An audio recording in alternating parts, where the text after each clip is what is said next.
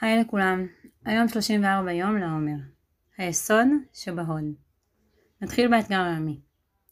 קחו בערך עשרה פתקים, ובכל אחד מהם ציינו שם של מישהו או מישהי, מההווה או מהעבר, חבר, חברה או סתם הכרה, טרמפיסטית, מנהל, מישהו שיצא לכם לפגוש. ספירת יסוד, הבאה היום לידי ביטוי בספירת השבוע הוד, מביאה לאנרגיית הענווה. ההודיה וההודאה את רכיב התקשורת והמחויבות. ההבנה היא שתחושת ענווה והכרת ערך עצמי מאוזנת מהוות בסיס חיוני לקשר אמיץ של מחויבות ואכפתיות. שוש צימרמן בני אדם מבוישים על ידי טובות. אם אני מקבל טובה, יש לי מחויבות לנותן. יש לו תביעה כלפיי משום שאני חייב לו. כולנו מתביישים להיות חייבים.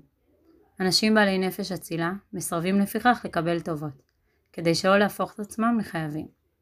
אבל הגישה הזו היא זו שמטה את הנפש לכפיות טובה.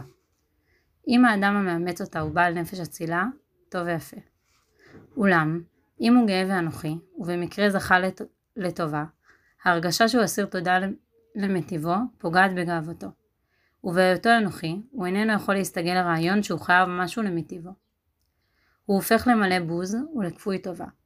כפיות הטובה שלו אף עשויה ללבוש ממדים כאלה שאין הוא מסוגל לסבול את מיטבו, והוא הופך לאויבו. כפיות טובה כזו היא מהשטן. עמנואל קאנט בהרצאות על אתיקה. שאלות להתבוננות פנימית האם הכרת הערך העצמי שלי מאוזנת? האם היא מסייעת לקשר הפנימי שלי עם עצמי?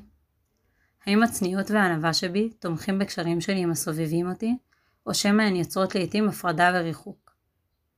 האם אני נוטה לחשוב שביכולתי לקרוא מחשבות של אחרים, כשהם אומרים לי דבר אחד, אני למעשה מאמין שאני יודע שהם מרגישים אחרת? מה מידת האמון שיש לי באחרים? האם אני שופט את הסובבים אותי?